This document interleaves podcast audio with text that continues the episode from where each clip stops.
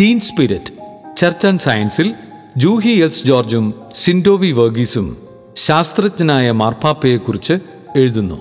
ശാസ്ത്രജ്ഞനായ ഒരു മാർപ്പാപ്പയെക്കുറിച്ച് നമ്മൾ ആരെങ്കിലും പറഞ്ഞു കേട്ടിട്ടുണ്ടോ?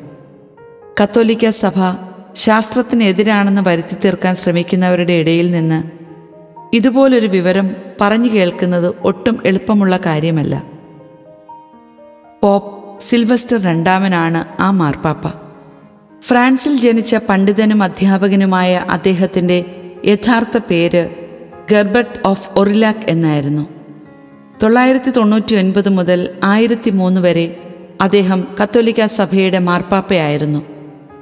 ജ്യോതിശാസ്ത്രം സംഗീതം ഗണിതശാസ്ത്രം ലത്തീൻ സാഹിത്യം തത്വചിന്ത ദൈവശാസ്ത്രം എന്നിവയിൽ അദ്ദേഹത്തിന് അഗാധമായ പാണ്ഡിത്യമുണ്ടായിരുന്നു. യൂറോപ്പിൽ ആദ്യമായി ദശാംശ സംഖ്യ സംവിധാനം അവതരിപ്പിച്ചത് സിൽവസ്റ്റർ രണ്ടാമൻ പാപ്പയാണ്. തന്റെ അബാക്കസിലൂടെ പാപ്പ അവതരിപ്പിച്ച പ്ലേറ്റ് വാല്യൂ സംവിധാനമാണ് ഇന്നും ഗണിതശാസ്ത്രത്തിൽ ഉപയോഗത്തിലിരിക്കുന്നത്. ആദ്യത്തെ മെക്കാനിക്കൽ ക്ലോക്ക് മാർപ്പാപ്പയുടെ കണ്ടുപിടുത്തമായിരുന്നു.